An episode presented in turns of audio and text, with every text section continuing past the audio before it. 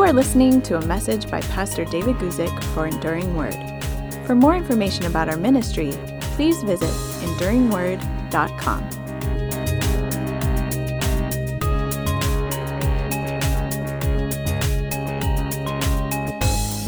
I am appearing to you today live from Kenya. We're in a hotel in a city called Migori, and we've been here for a few nights. We're going to pull out tomorrow morning, and today we had a, a conference with a couple hundred pastors and leaders from a pretty extended area around here. They were coming from several counties to be a part of this pastors and leaders conference. And as a part of that as well, we did a lot of dental work. My wife and her dental team came and did just a wonderful work uh, there with uh, meeting with a lot of people. So uh, I'm going to get to our lead question in just a minute, and I'll probably tell you a little bit more about our time in Kenya here. But I, I just want to say from the beginning, I really hope that uh, everything works well with the live stream. I'm doing this over cellular data. At the hotel we're staying, it seems like the cellular data is going to be a lot more reliable way to uh, transmit this than it would be the Wi Fi that's here at the hotel. So, again, glad you could join us. Glad you could be a part of this. And uh, I'm really happy when I can do these on the road. Uh, it seems that God has given us just a lot of friends and a lot of partners all over the world, uh, people in ministry. So, my wife and I, for different aspects of ministry, uh, together for conferences or visiting people or spending time with people, we'll travel. And then again, my wife has her own uh, dental ministry that uh, several of you support, and we're very happy about that. Uh, but um, I'm happy when we can do these YouTube lives on the road. It's just sort of fun, adds another little dimension to it. So let me just get right into it and go into the lead question today. You'll see me looking down because instead of looking at a screen in front of me like I would normally have, uh, we're going to do that. Uh, I'll get to that question in a minute. It'll be the third question that I answer. So, uh, coordinating a little bit here with my wife, who's kind of like my producer, my helper here in the studio here. Yeah, no, not really. Okay, anyway, so here's the first question. It's from Julie via email. And I'm kind of summarizing it as is the gift of tongues for everyone? That's sort of the theme of the question. Let me read to you her question, which came via email. Here was uh, Julie says, I listened to your teaching, Do All Speak in Tongues. I thought it was really good. It's helped me on my journey. And by the way, I do speak in tongues. But from some of the things you said, I have these questions. Here's one question Wouldn't the tongues be for everyone to eventually manifest because of Jude 20? which says we should be building ourselves up uh, in the most holy faith. And then in Romans chapter 8, verse 26, where it says, when you don't know what to pray, that the Spirit helps you pray in your weakness. And then a second question she has is, and then I also wonder if the Spirit gives the gifts as He wills, how could everyone have the gift of tongues? I mean, because at Pentecost it says they were all filled, not just the apostles, but the rest that made up the 120. And the other instances in the Bible after that where it says that they were all filled and spoke in tongues. Well, um, Julie, very happy for your email, for your question. Let me sort of get right to it if I can. Uh, I, I, would say, first of all, um, no, you are correct. Uh, I don't believe all people have the, all believers have the gift of tongues. Um, I think this is pretty clear in 1 Corinthians chapter 12, uh, verses 29 and 30, where it says this Paul is asking what we call rhetorical questions. Um, and he says, uh, Are all apostles, are all prophets, are all teachers, are all workers of miracles? Do all have gift of healings? Do all speak with tongues? Do all interpret? And again, these are rhetorical questions so that the uh, anticipated or expected answer for every one of these is uh, no, of course, no. That's not the uh, the correct answer. So um, that seems to answer it pretty well. Paul's just saying not every believer. The Holy Spirit doesn't give the gift of tongues to every believer. No more does he give the gift of uh, being a prophet or a teacher or a worker of miracles or gift of healings or interpretation of tongues. So that seems pretty clear there. Um, but the second idea here is um, I would like to say uh, that um, no, not every believer wants or senses a need for the gift of tongues. Let, us remember this about the gift of tongues is that the one who speaks in tongues, 1 Corinthians 14, verse 2 points this out. They speak to God and not to man. 1 Corinthians chapter 14, verse 2 says this For he who speaks in a tongue does not speak to men, but to God. For no one understands him. However, in the Spirit, he speaks mysteries. So that's one of the fundamental principles to understanding the gift of tongues is so often overlooked that with the gift of tongues, the communication is not horizontal from one person to another person, it's vertical between the individual and God. God, by the inspiration and the power of the Holy Spirit, is speaking through that believer prayer, praise, intercession, uh, whatever it might be, in a way that's wonderfully inspired by the Holy Spirit. And also along these lines, the Bible tells us specifically that tongues is a gift that edifies the individual believer. Uh, 1 Corinthians chapter 14 verse 4 says that he who speaks in an unknown tongue edifies himself, but he who prophesies edifies the church. And then in verse 14 of 1 Corinthians chapter 14, Paul said this If I pray in a tongue, my spirit prays, but my understanding is unfruitful. Nobody else would understand, and I don't even understand but God understands. And that's the critical aspect to the gift of tongues. So, um, yeah, again, I would just agree with you there uh, on, on your question there, Julie, regarding that. But you bring up a couple of questions simply that um, wouldn't tongues be for everyone eventually to manifest? Because, uh, no, I, I think what you're doing here is when it says in Romans chapter 8, 26 that the Spirit helps us in our praying, we have to understand that that is a concept that goes beyond the gift of tongues. Now, I, I, do believe that the gift of tongues is a way that the Holy Spirit assists people in their praying. I don't have any doubt about that. But by no means is it the only way. The Holy Spirit can assist somebody in their prayers in other ways as well.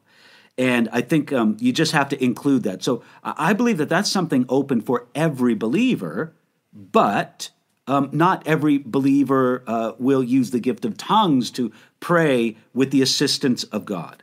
And then you also say, yes, the Holy Spirit gives gifts as He wills, but there do seem to be a few unique occasions in the Bible where everyone present uh, received the gift of tongues. And I, I, really regard those as things that are just kind of naturally um, showing that God was doing something very special on those occasions the gift of tongues, when the gospel went to the Samaritans, when the gospel came to the Gentiles, we see, or when the Holy Spirit came upon the Gentiles, we see very similar kind of things happening. So um, I do just want to say this because I think it's an important aspect to it. I think it's important to understand why a person should seek the gift of tongues.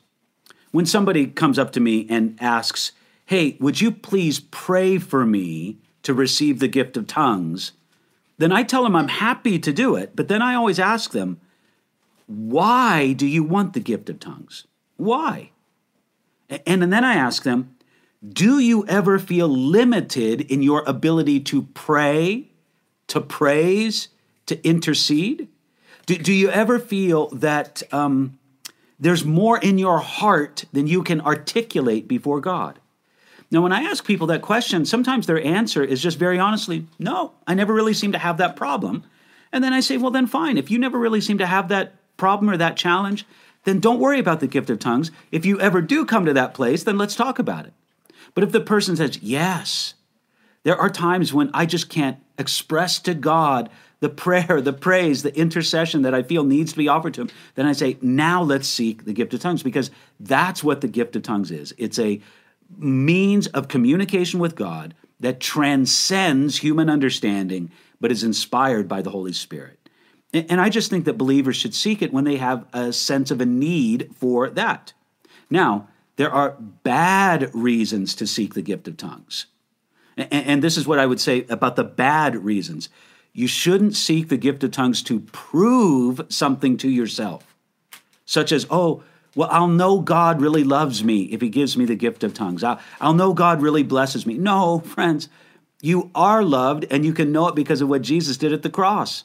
God can give you no greater evidence than what Jesus did at the cross. You know God is filling your life with blessing and goodness because of what Jesus has done for you. So prove to me, God, that you'll bless me or that you love me. That's not a good reason to seek the gift of tongues. It's also not good to seek the gift of tongues to prove something to somebody else. And this is very common because there are some churches, there are some streams, if you want to call it that, within Christianity that promote the idea that you're not truly filled with the Holy Spirit unless you speak in tongues.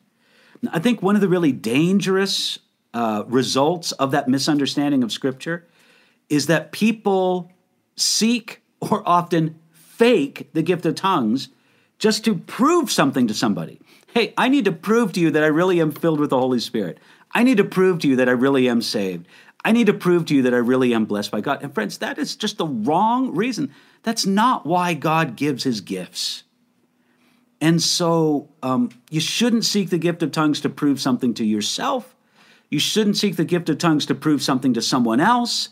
It's not a merit badge, it's not like a stamp of approval. No, the gift of tongues is to communicate with God that transcends my understanding.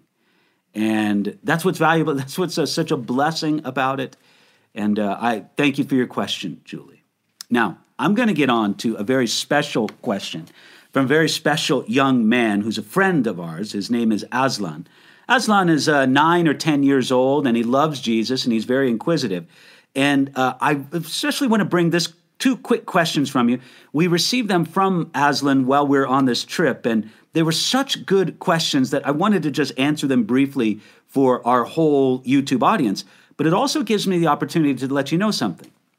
We are going to do something very special June 22nd, which is not quite two months away.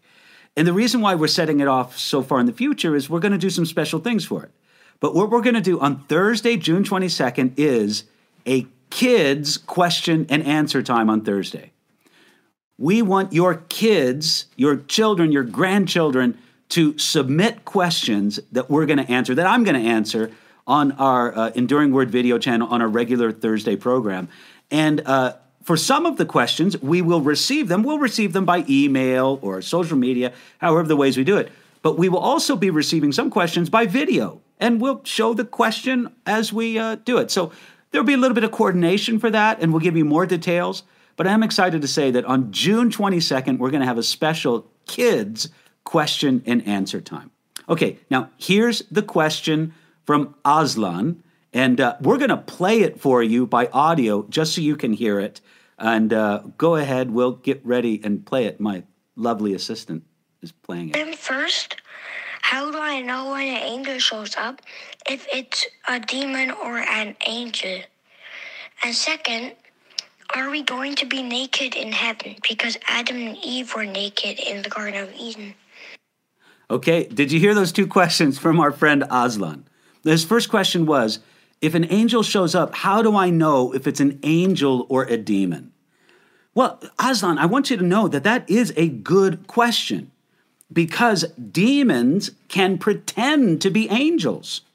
In 2 Corinthians chapter 11 verse 14, we read that Satan transforms himself into an angel of light. And we also read in the book of Hebrews that there have been some people who have been visited by angels and they didn't even know it. And so we know that it, at least it's possible for people to have an angelic visit. But is it possible that somebody could uh, think they're having an angelic visit, but it's really a demon? And how would we know the difference? Well, Aslan, I, I don't know if there's ways that we can know the difference. I don't think you're going to smell something different or see something different or anything like that, especially because we read that demons can pretend to be angels and present themselves as angels of light, of things of good. So here's one way you would know you would know by the message that the angel or the demon brings. Paul said, the Apostle Paul said, that even if an angel from heaven were to preach some other gospel than God gave us in Jesus Christ, he says this in Galatians chapter 1, then we should reject it. It's a false message. So it doesn't matter if it comes from an angel or a demon. If it's false, if it's not true according to the word of God, then we should reject it and have nothing to do with it. I don't know if we'll always be able to tell if it's an angel or a demon by what it leads us to do or the message that it brings us or whatever else, the fruit that it brings, we'll be able to know by that. Okay, so that's the first question from Aslan. And the next one I can answer just very quickly. Aslan asked, Will we be naked in heaven? Well, I don't know if you think that's kind of a, I don't know, awkward question. I don't think it's awkward. Aslan asked, Listen, Adam and Eve were naked in the Garden of Eden before the fall. Maybe in heaven we will return to that. But Aslan, the answer is no. We will not return to that state of the Garden of Eden because the book of Revelation makes many references to people in heaven being clothed. I'll just give you a few references to that. Revelation chapter 3, verse 5, Jesus said, He who overcomes will be clothed in, have, in white garments. In Revelation chapter 4, verse 4, these are elders surrounding the throne of God who represent the people of God. They are clothed in white robes. Revelation chapter 7, verse 9, those who are around the throne of God are clothed with white robes. And then finally, in Revelation chapter 19, verse 14, armies of heaven, which we know from the book of Jude are the saints of God, are clothed in fine linen. So, for these and other reasons, we can just say that no, we're not going to be naked in heaven. We will be clothed. Some kind of robe, some kind of garment, some kind of linen garment, something that shows that we are pure, holy, and with the Lord forever. Aslan, thank you for those questions. We love you, and uh, we look forward to seeing you in not too long, maybe uh, within the next month or so. We're going to be paying a visit. So, all right, now, with all of that, on to the questions. Maybe a little bit later, I will get in something here from the um, uh, from telling you a little bit more about what we're doing in Canaan right now. Um, but here's one question that comes up here. Kenya, did I say? Canaan. I said Canaan. Oh, I meant Kenyan. Thank you. My wonderful wife says, "Dear, do you have any desire to appear on camera here?" No, I just took Okay. All right. Well, just let me know if you need to add anything here. Okay. Here's the question that comes in from, let me bring it up here from uh, Hripsimi, who asks this. And Hripsimi, please forgive me. I'm just doing it from this. I Forgive me if I'm mispronouncing your name. As Hi, Pastor Guzik, are there Bible verses about dealing with life challenges, especially in terms of delays allowed by God? Huge delays for therapy funding for my special needs son who has autism. Hripsimi, I'm very sorry to hear about this. And before I do anything else, I would just like to pray for your son. Um, maybe our YouTube audience can pray along with. Just very briefly, we want to pray for Hripsimi's son. Uh, Lord, we pray for Hripsimi and we pray for her son that you would grant to her, Lord, the relief that they, she needs in getting the help, the assistance that uh, is being provided, but it's just not being provided for them right now. And so, Lord, we pray that you would intervene and make this uh, go very quickly. They've been waiting a long time. Show your grace and your mercy to this mother and her son. In Jesus' name, amen. Whereas to me, obviously, we can pray and we should pray for such things, but you already know that. But you ask about if there's Bible verses dealing with life challenges, especially in terms of delays. I would uh, think of two things. First of all, there is the idea in the Bible. Uh, I think of it most notably in Psalms, and there's passages in Isaiah. You can search this uh, in you know Bible program. Um, the idea of waiting on the Lord. Just search for that phrase, wait on the Lord. And the idea of waiting on the Lord isn't like waiting in the sense of just sitting around waiting for something to happen, but it's waiting in the sense of just being attentive to God, sort of like a, a, a butler or a uh, server at a restaurant would wait upon a person. But it still indicates some of that idea that we are uh, waiting upon God to take initiative, waiting upon God to move. We're, we are, we are studied upon Him. We're careful looking at the Lord, and, and we're just looking to what He wants to do. Um, but at the same time, we're being attentive to that. And I think there's that concept. But to me, I also come back to the idea that God tells us again and again. I love this passage from Peter where he says, Cast your cares upon him because he cares for you. You know, the cares of life, and certainly with this particular thing that you need for your therapy for your autistic son, this would be a care of life. They come upon us and they press upon us like a burden, like a load, like a very heavy backpack that somebody might carry. And God simply says, I want you to cast those cares upon me, knowing that I care for you. And, and I want you to consider it's like every day, uh, that backpack that we wear of the cares and the concerns of the world, it just gets a little more full, a little heavier. And what we have to do is continually empty it, continually cast those cares upon God. And then the other verse I would just think is that passage in Philippians where the Apostle Paul says, Be anxious for nothing, but in everything by prayer and supplication make your request known to God. Uh, and so when the anxiety starts coming upon us, when we start worrying and fretting, then we just come to the Lord again and again and we say, Lord, I want to be anxious for nothing, so I'm going to pray about this and commit this to you. Hripsimi, God bless you. I pray that very soon you get the assistance that you need, and I pray that God strengthens you and you see that God's delays, or what appear to be delays for us, we understand that God's timing is perfect in all things, but certainly there's many situations in our Christian life when it feels to us like there's a delay. Uh, then we can trust God's delays or apparent delays are not his denials. Okay, uh, let me um, tell you a little bit about what we've been doing here in Kenya. Uh, the last couple of days, we've had an amazing time.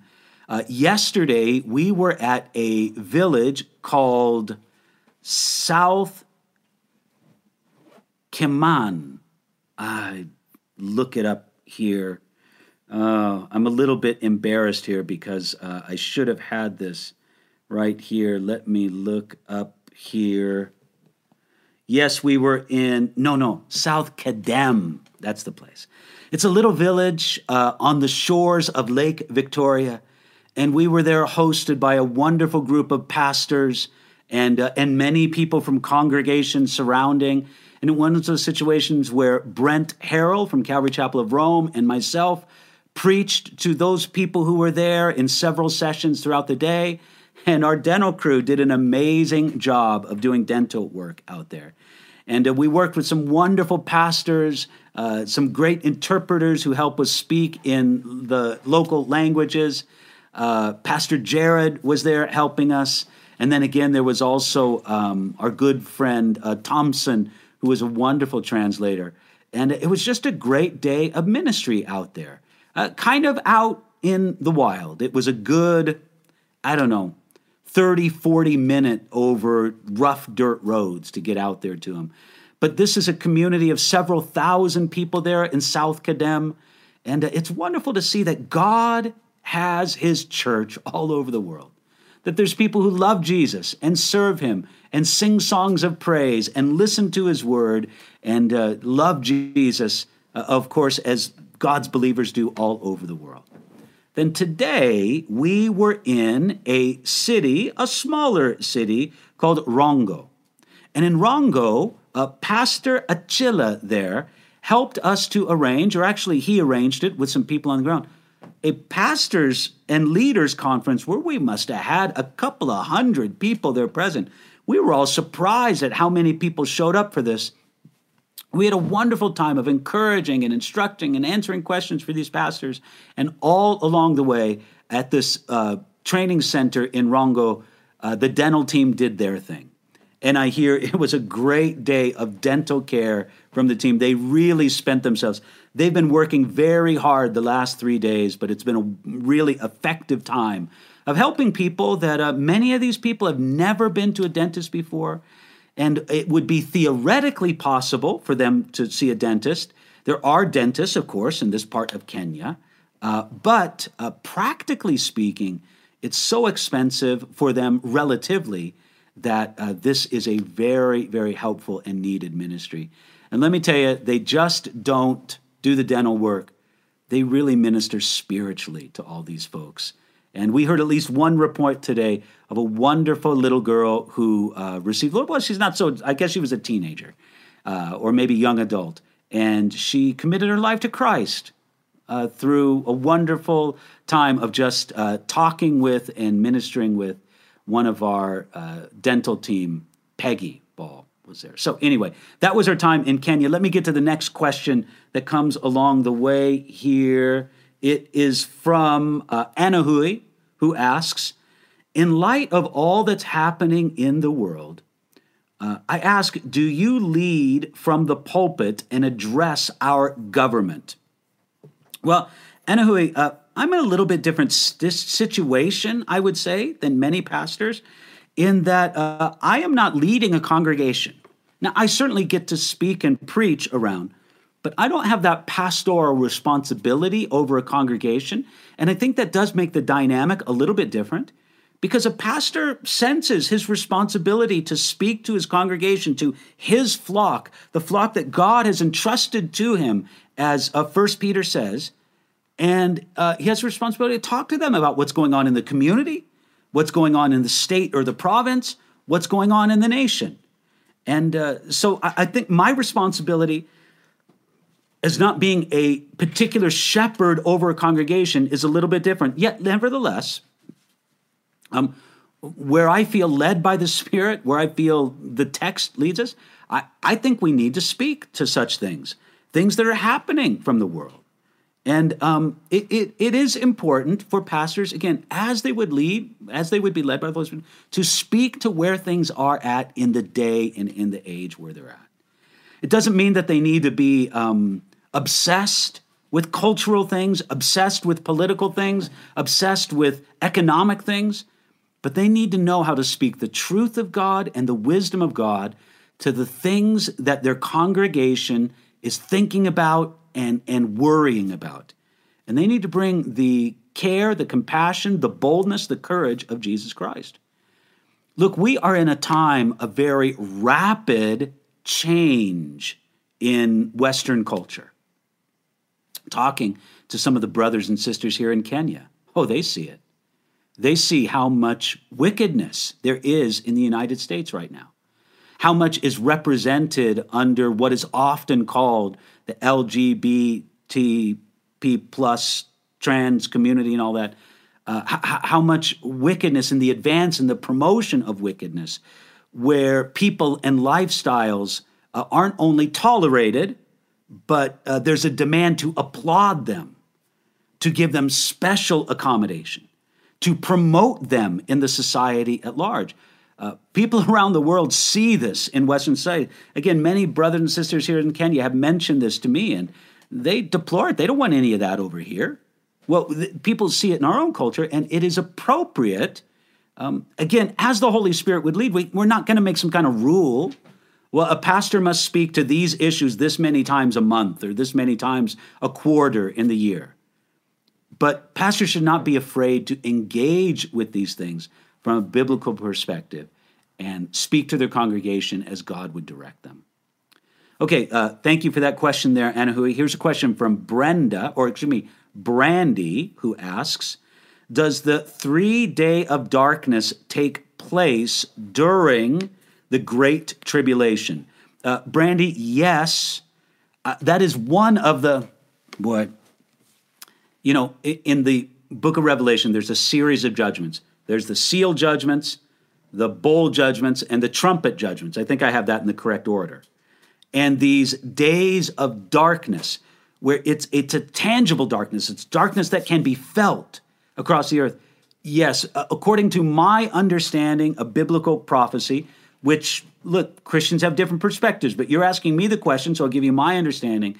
Yes, those three days of very tangible, notable darkness do in fact happen during the Great Tribulation. Next question comes from Sarah, who asks Hello, David. I'm newly married, and I wanted to know your advice and wisdom on serving as a married couple. I knew in your you and your wife serve separately but still support each other. Thank you in advance. Did you hear that question, sweetie? Yes, I did. Thank yeah. you for that. okay. So, Sarah, what a great question.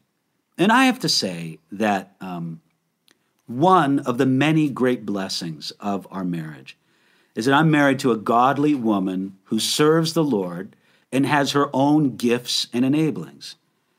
And uh, Sarah, you're exactly right. In our particular marriage, we have some ways, several ways that we serve together.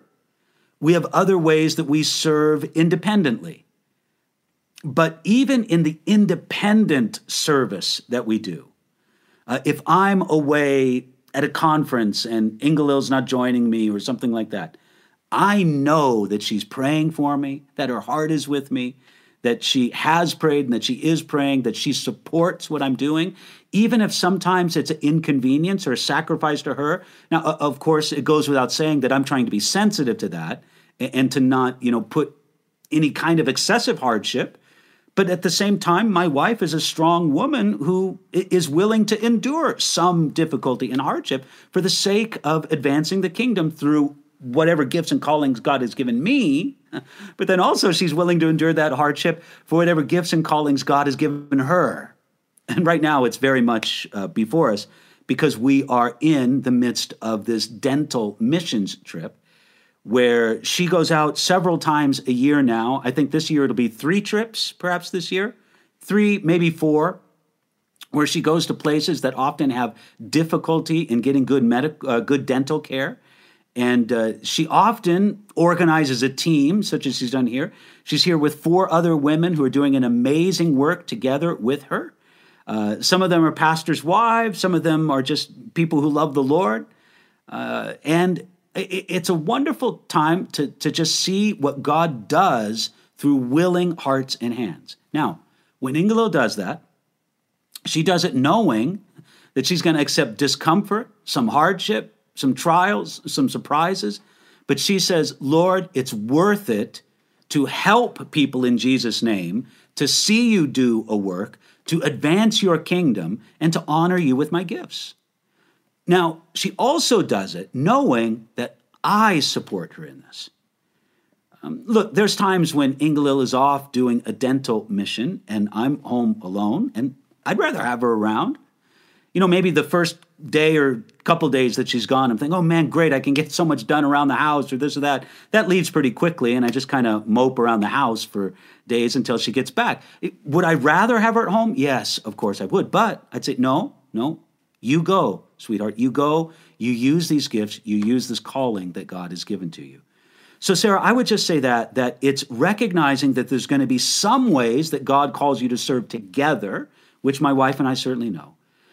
But spouses should be looking for and encouraging and supporting the gifts and callings that God has given to their spouse. And I think that that's been something that's been a blessing for us in our marriage. Thank you very much for that question, Sarah, and I pray that God blesses you. It's great to get these things uh, sort of established on good tracks early in your marriage. All right, the next question comes from uh, Adonis, who asks How would you respond to a Judaist who says that Jesus shouldn't be tr- trusted because Luke chapter 4, verse 18 has Jesus quoting Matthew chapter, excuse me, Isaiah chapter 61 and adding recovery of sight to the blind to it. Well, Adonis, uh, I kind of understand how uh, a Jewish partisan, I don't know what the right word exactly would be, uh, a, a Jewish person who is resistant to Christian evangelism and resents Christian evangelism and wants to, you know, sort of counteract Christian evangelism, uh, I can understand why they might say that. But I, I would just simply reply like this From a Christian perspective, it is completely irrelevant. Completely irrelevant. Because even though I'm not quite so familiar with the textual issues in the passage you're quoting, the, the immediate thing I think is that if there is some Old Testament manuscript evidence or if there's some rabbinic evidence for the inclusion of recovery of sight to the blind there in Luke chapter 4, verse 18. But leaving that aside, let's just say that there is no such evidence and that this is just like a, a question that comes why did Jesus add this? Please, Adonis, know that from a Christian perspective, it's completely irrelevant. because Jesus Christ is God. and he has the right to add anything he wants to his word. This is not the same situation at all as someone who would be a human instrument of God. Uh, that we might say, well, why are they adding? Why are they taking something away from the word God? Can we understand this? No, Jesus Christ is God, and therefore he has uh, more than abundantly the right to do such things. So, uh, Adonis, I, I would just try to explain to my Jewish friend, my Jewish debating appointment look, I understand why that's a question for you. But for a Christian, it's absolutely no question because we believe what the Bible says about Jesus Christ that he is not only the Messiah of Israel and Savior of the world, but that Jesus Christ is God.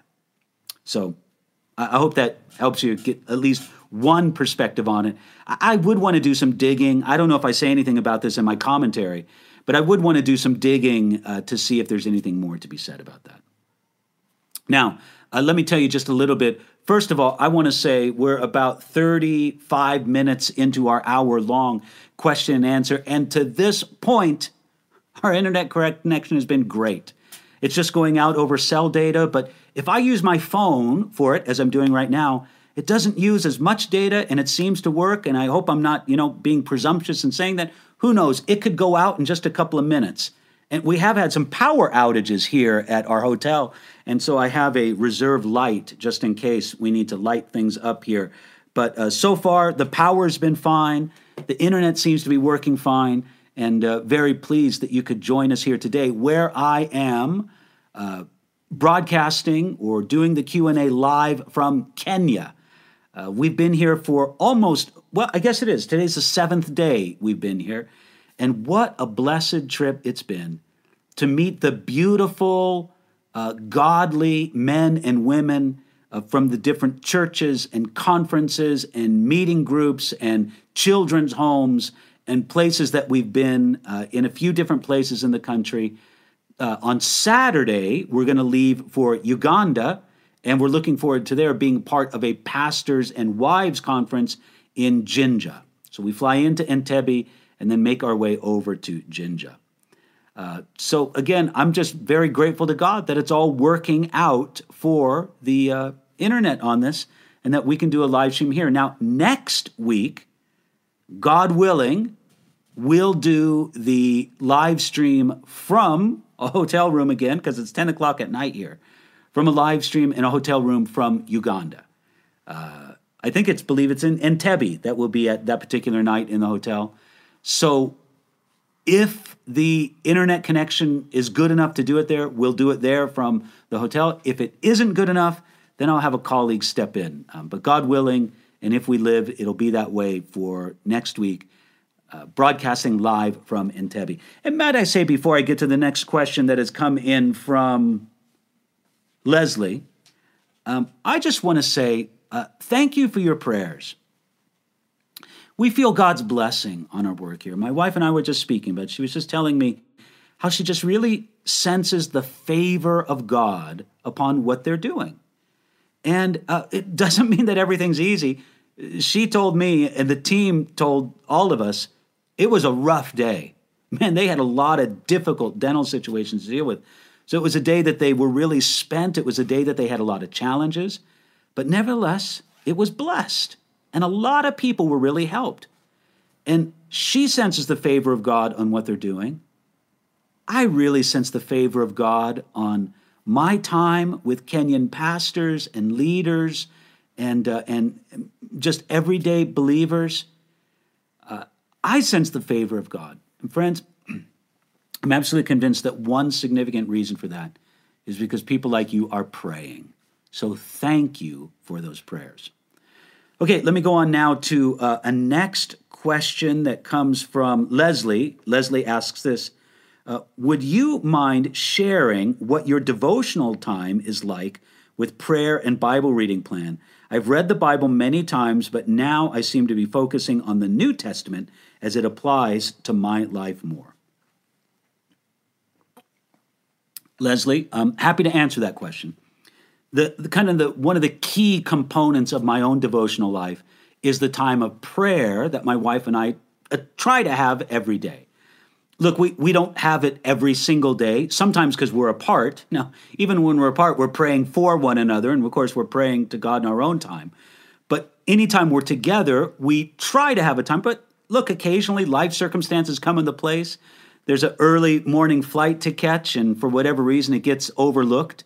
Uh, but mostly, we pray together every day. And that's one key component to my own devotional life.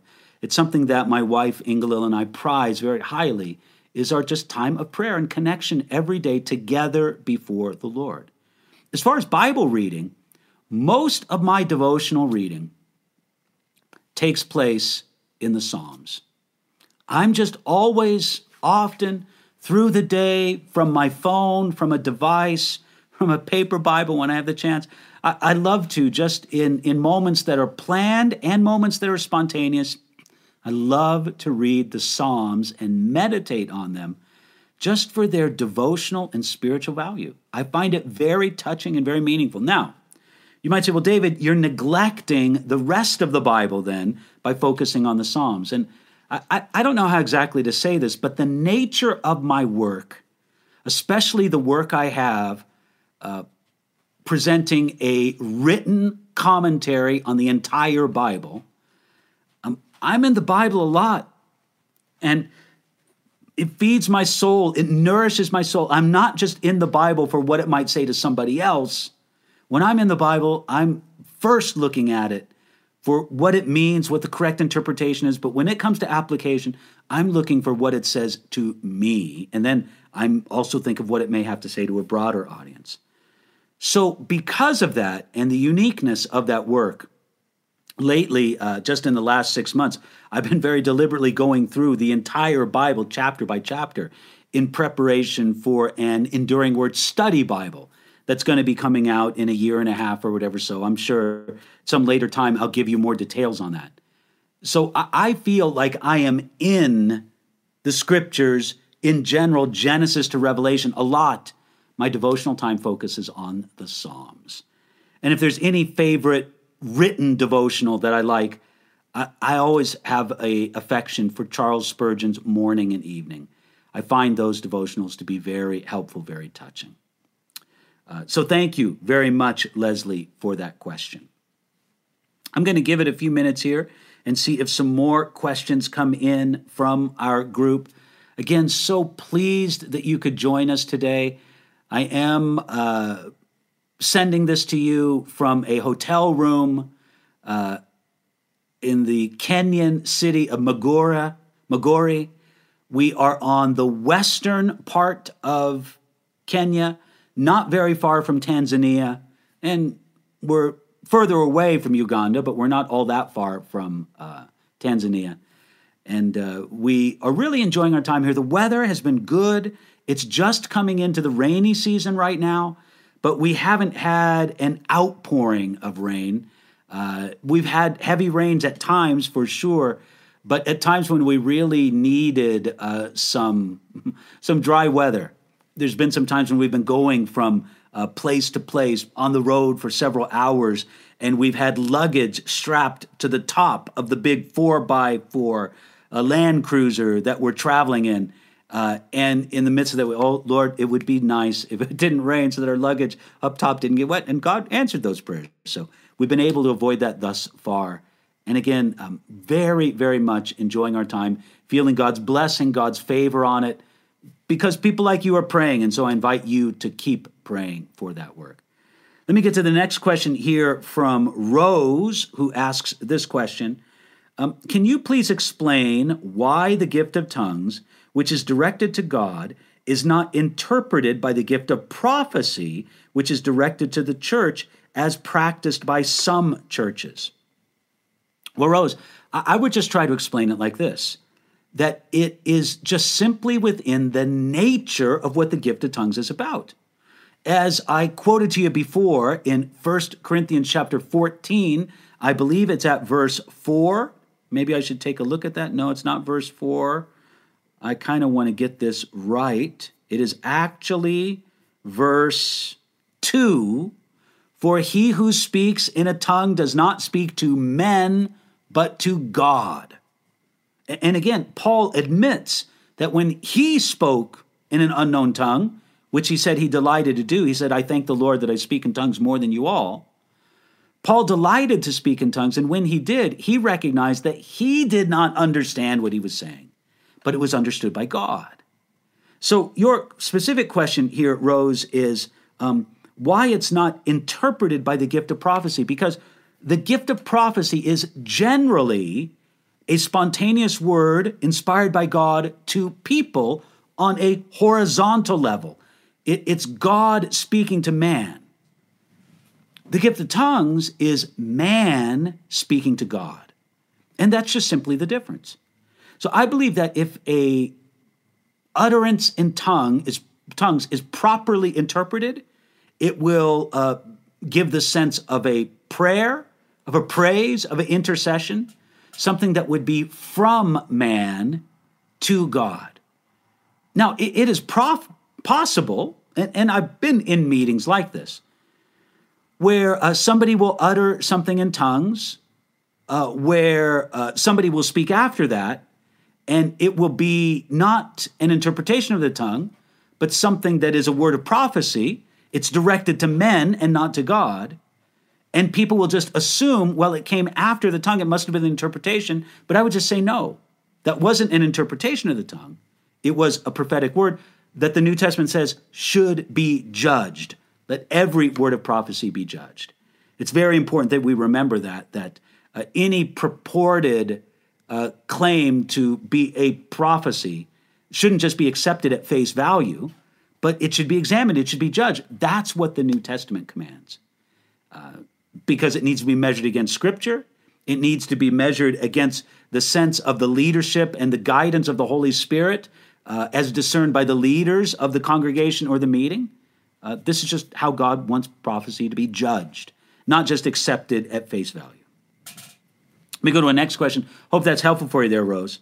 From Alfredo, who asks, uh, question is Sheol or Hades a Christian form of purgatory? I understand that there's no purification in Sheol or Hades, but is this the same place as Abraham's bosom are dead believers also there waiting? Okay, Alfredo, um, no. Dead believers are not in Abraham's bosom, which we would regard, or I would regard, as an area within Sheol or Hades that was occupied before the finished work of Jesus on the cross. When Jesus paid the penalty, when he could say from the cross tetelestai that it's paid in full, then not only was it paid for believers who would believe in him at that moment and in the future, but it was also paid for believers who had trusted in Jesus in the past. And the believing dead were in Hades, but in an area of Hades that you relate to in your question that was called Abraham's bosom, a, a place of comfort, a place of uh, just assurance and, and, and blessing. Let's just say that. And I, I believe what happened was that when Jesus finished his work on the cross, when he could say it was finished, and the new covenant was thoroughly enacted, then Jesus led those people out of this place of blessing, but it wasn't heaven, and he led them to heaven. Now, Believers do not go to some intermediary place once they die, but as Paul said, to be absent from the body is to be present with the Lord. Um, believers are with the Lord, not in purgatory, not in Hades or Sheol. That was only in effect before the finished work of Jesus on the cross. So, before Jesus instituted the new covenant by his death and resurrection, there were two compartments to Hades or Sheol uh, one, a place of torment, the other, a place of blessing, Abraham's bosom. Now there's only one area or compartment, whatever you want to call, of uh, Sheol or Hades. That's the place of torment. And those are people who are awaiting the final judgment, the great white throne judgment, whereupon they will be cast into the lake of fire, as the book of Revelation says. So, no, uh, Alfredo, I think you're thinking through this properly. You're noticing, listen, there's no indication in Sheol or Hades of a purification, and that's what you're correct about.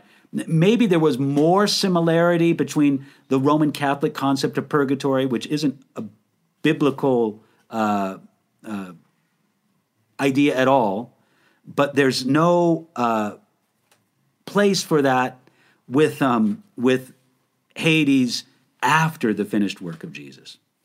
Okay, let me go into the next question that comes from Lupe, who asks uh, From what I read somewhere, David ran for Saul for 10 years. Did David do something that caused him to suffer the consequences of having to run from Saul? And what did David learn from it? Well, Lupe, that's a great question, but let me just sort of answer it. You know, I'm a little bit embarrassed to say, well, I don't know, I'm not embarrassed about this. Look, as the years go on, I think that my, well, I hope that my understanding of the scripture gets better and better. Don't you hope that's true for you? I hope it's true for me. And when I look at many of my commentary work from years ago, many of my teachings, I often say that David was a fugitive for, I think the figure I throw out a lot is 25 years. And I'm sure if you were to search through all my commentary, you would find some references. I'm trying to go through and correct them as I can that say that David was a fugitive from Saul for 25 years. That's not correct. And Lupe, you say 10 years. I think it was somewhere between 10 and 15 years. It, it, some of it depends on how old David was at the time, but somewhere between 10 and 15 years, which, look, anyway you, you figure it, that's a long time to be a fugitive. That's a long time to have the king of Israel and all his resources trying to hunt you down and kill you. And Lupe, there wasn't anything that David had done wrong to merit that. Not a single thing. And that's part of what it made such a, such a difficult trial for David because he knew he was innocent. He knew he had done nothing wrong. He knew that he had been a completely loyal subject to King Saul. Yet He was being hunted as a traitor, as a criminal, as a uh, just a very bad man. So, what was God doing in David's life? He was preparing him to be a king. Lupe, it's true that uh, usually anybody whom God uses greatly, God first prepares deeply. And a lot of that preparation will come around uh, pain, difficulty. Oftentimes, we only trust the Lord the way that we should when we're compelled to. We only lean only upon the Lord when every other support has been knocked away. And that was David during those wilderness years. There was no other support that he had. Every other potential support was knocked away, and all he could do was trust upon the Lord. That was a critical phase in God's training of David. I'm remembering uh, the great title of the uh, of the the biography of King David done by Alan Redpath. It's called The Making of a Man of God. And those years of a fugitive were not the only way that David was made as a man of God, but uh, it was a, uh, an important way. So thank you there, Lupe, for that. Uh, it looks to me like we're coming up right away with our lightning round. Whew, I better take a drink of water. My moderator's treating me tough today, giving me that lightning round. Let's get at it. Okay, I'm going to answer these questions as quickly as we can because we really only got a few more minutes here. And uh, normally we keep our question and answer program to about an hour. But since I'm in a time zone 10 hours later than my usual time zone, uh, it's getting late and we got to get up early in the morning. And so I'm going to try to do this lightning round. And fairly soon after that, I'm going to make my way to bed. So let's get at the lightning round right here. Dan asks this question Any advice on reaching out to groups connected with four mission groups? There are so many out there, and I'm trying to get my church involved and understand our money can go places we never will. Uh, Dan, there are so many organizations that do tremendous work. Both, um, I, I, assume you're writing from a U.S. perspective, but the, the same answer would be tr- principle true no matter where you are. But with, with both local, nearby missions, because let's face it, wherever it is that you live, in the U.S., whatever state it is, uh, wherever you live around the world, um, there's work to be done right where you're at. But God also wants us to have a heart for the world. There's a lot of great missionary organizations doing some really good work. Some of them are small organizations, some of them are larger organizations. But I'm really impressed with the amount of both spiritual and humanitarian aid and assistance and effort goes out from among believers. Dan, if you're asking me to recommend some specific ones, send me an email. You can look it up on our website. Send me an email and I'll suggest some specific ones for you to look at. But th- there's a lot of good works that are worthy of our support. Listen, every believer should be involved in reaching the world for Jesus Christ. And uh, one of the ways to do that is by supporting those people who are out there, so to speak, on the front lines doing the work. Okay, next question comes from Regina, who asks Can you clap in church? Well, Regina, the answer to that question is sometimes I can and sometimes I can't. Uh, sometimes I can clap just fine, and other times I have trouble keeping a beat. All right, that's kind of a humorous answer to your question. But Regina, I'll be very straightforward with you. It really depends on the church. Um, listen, the, the congregations we've been with here in Kenya, oh, do they clap when they sing? Oh, do they sing beautifully to the Lord, honoring God? Songs, sometimes in English, mostly in Swahili, or sometimes the more local languages, such as Luo, the one that we've been around today. Uh, but uh, in many congregations, clapping uh, is just something that they do during songs for worship. Sometimes they do it as an exuberant declaration before the Lord. Uh, sometimes it's really a matter of um, trying to fulfill what the Word of God says, where in the Psalms, clapping to God is a acclamation. It's sort of a, a, a applause unto the Lord. And so there's there's a, exhortations in the Psalms. Clap your hands, all you people. Shout to God with a voice of triumph. But I, I will say this, um, Regina, in some congregations, such clapping would be seen as disruptive. And look, if I'm visiting a congregation like that, I'm not there to say, well, I'm going to break the mold here. No, I'm here to respect sort of their culture there and realize, okay, this is not a clappy church. So, yeah, but as part of worship, as part of acclamation to the God, it definitely has a place.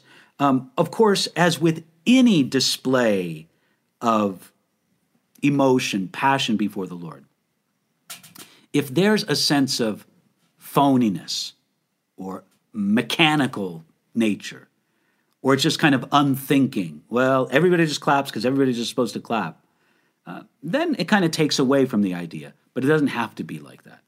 All right, next question comes from uh, Adriana, who asks I feel when I don't know what to say, tears are my way of praying.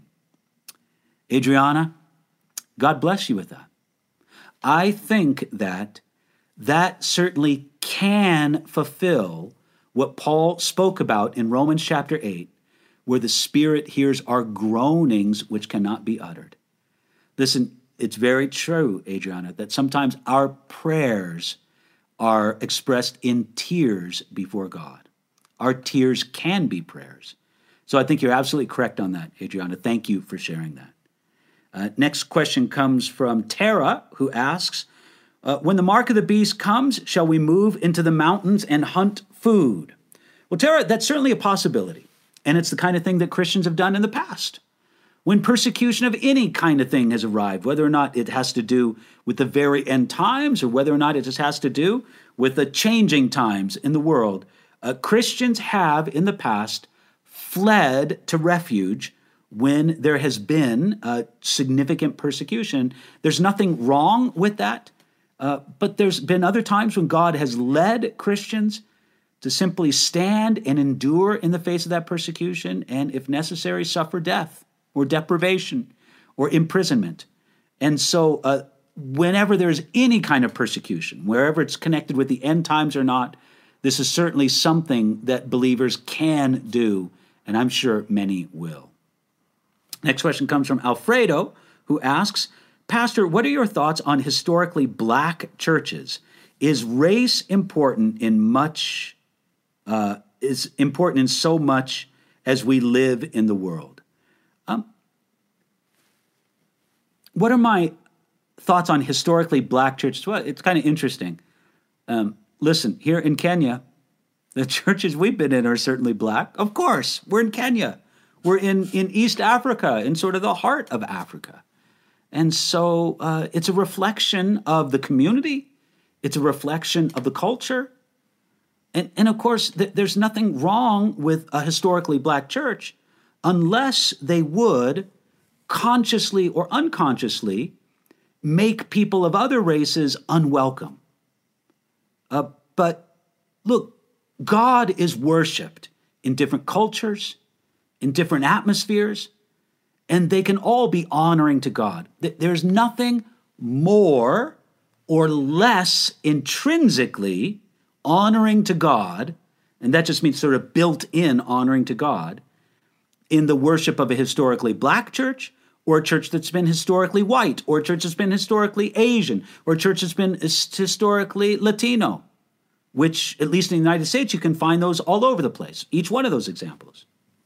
As long as any one of those churches aren't doing anything deliberately or even unconsciously to make people of other races or ethnicities or cultures feel unwelcome. They, should feel free to. A, a black church, a historically black church, shouldn't feel like they have to imitate the music of white churches in order to draw, so to speak, white people. But they should be welcoming to white people or Asian people or Latino people who want to come. And I would say that that principle just pretty much applies across the board.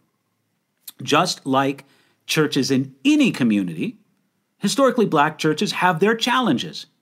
A challenge is to uh, emphasize and to really promote uh, ex- expository Bible. I've had people tell me that there is uh, a dearth of, a lack of uh, good expository Bible teaching in many historically black churches. I'm sure that's not the case universally, but in many. Uh, I personally don't know that to be true, but it, that's what some people have told me. Well, then that's something that can be strengthened. But the same could be said of churches of any ethnicity Latino, Asian, white, whatever it would be. So uh, we shouldn't over romanticize. I've thought about this here, being with these wonderful believers in Kenya. And I've thought about it um, how, look, these are, are godly people. They love the Lord. But I'm sure these churches have their problems and have their challenges. I shouldn't come here and over romanticize them and think that somehow this is like Christian perfection on earth. Of course, it's not. It's the church. And every church has its problems, its strengths, and its weaknesses. And we should all be seeking Jesus together and how we can honor him. All right, last question here in this part of the lightning round comes from Carmel, who asks uh, Our pastor said faith is a verb. What does it mean? Well, I think what your pastor is getting at with their Carmel is that faith is something that takes action. You know, verbs are words that describe action. And technically, faith is a noun, it's not a verb. But what he's trying to communicate in that phrase is that faith takes action. It doesn't just exist, but it takes action. And uh, or it carries out action, which in many ways is the message of the book of James, the letter of James. James, in his letter, is very careful to explain that real biblical faith will act. And that's probably what your pastor has in mind when he says faith is a verb. Again, technically, grammatically, he's wrong, but spiritually, he's right. True faith, genuine faith, will make itself known in action. Folks, we're over our hour limit. It's uh, past 11 o'clock here in Migori, uh, Kenya. And so I'm going to bid you all a good evening. And God willing, and if we live, we will be with you next week from Uganda. If I'm unable to make it because the internet connection isn't good, then I'll have an associate fill in for me. And uh, I hope you can make it with us either way. God bless you. Thank you for your prayers for my wife and I while we're on this time. And uh, we're very appreciative for all your kindness. So God bless you. We'll see you uh, next week. And uh, thank you for joining us today. Bye bye. You've been listening to a message by Pastor David Guzik for Enduring Word. For more information about our ministry and how to grow in your relationship with Jesus, please visit enduringword.com.